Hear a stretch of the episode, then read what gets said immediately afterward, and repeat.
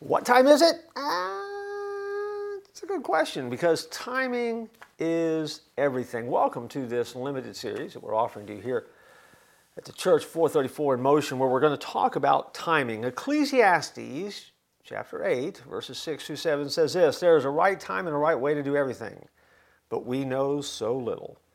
None of us knows what it is, what is going to happen, and there is no one there to tell us most of you have already figured out that your entire life really does get wrapped up in the right timing for many decisions that you have to make in life and in ministry and, and just choices that you make. Uh, it may be deciding about a job change.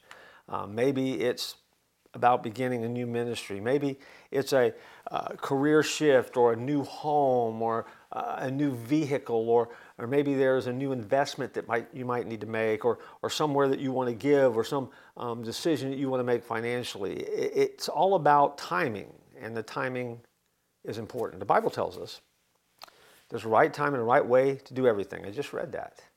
But then it reminds us, but we know so little. And then it goes on to add, none of us know what's going to happen, and there doesn't seem to be anyone there to tell us. And so that begs the question that is the starting point for this limited series. If there's no one there to tell us, then how do you know? Well, the great news is that the Spirit of God does tell us.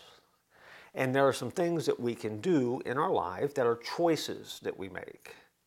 And if we make those choices, then we can discover how to get the timing right. Timing is everything. And it's time for this episode to be over. So I'll join you next time when the time is right.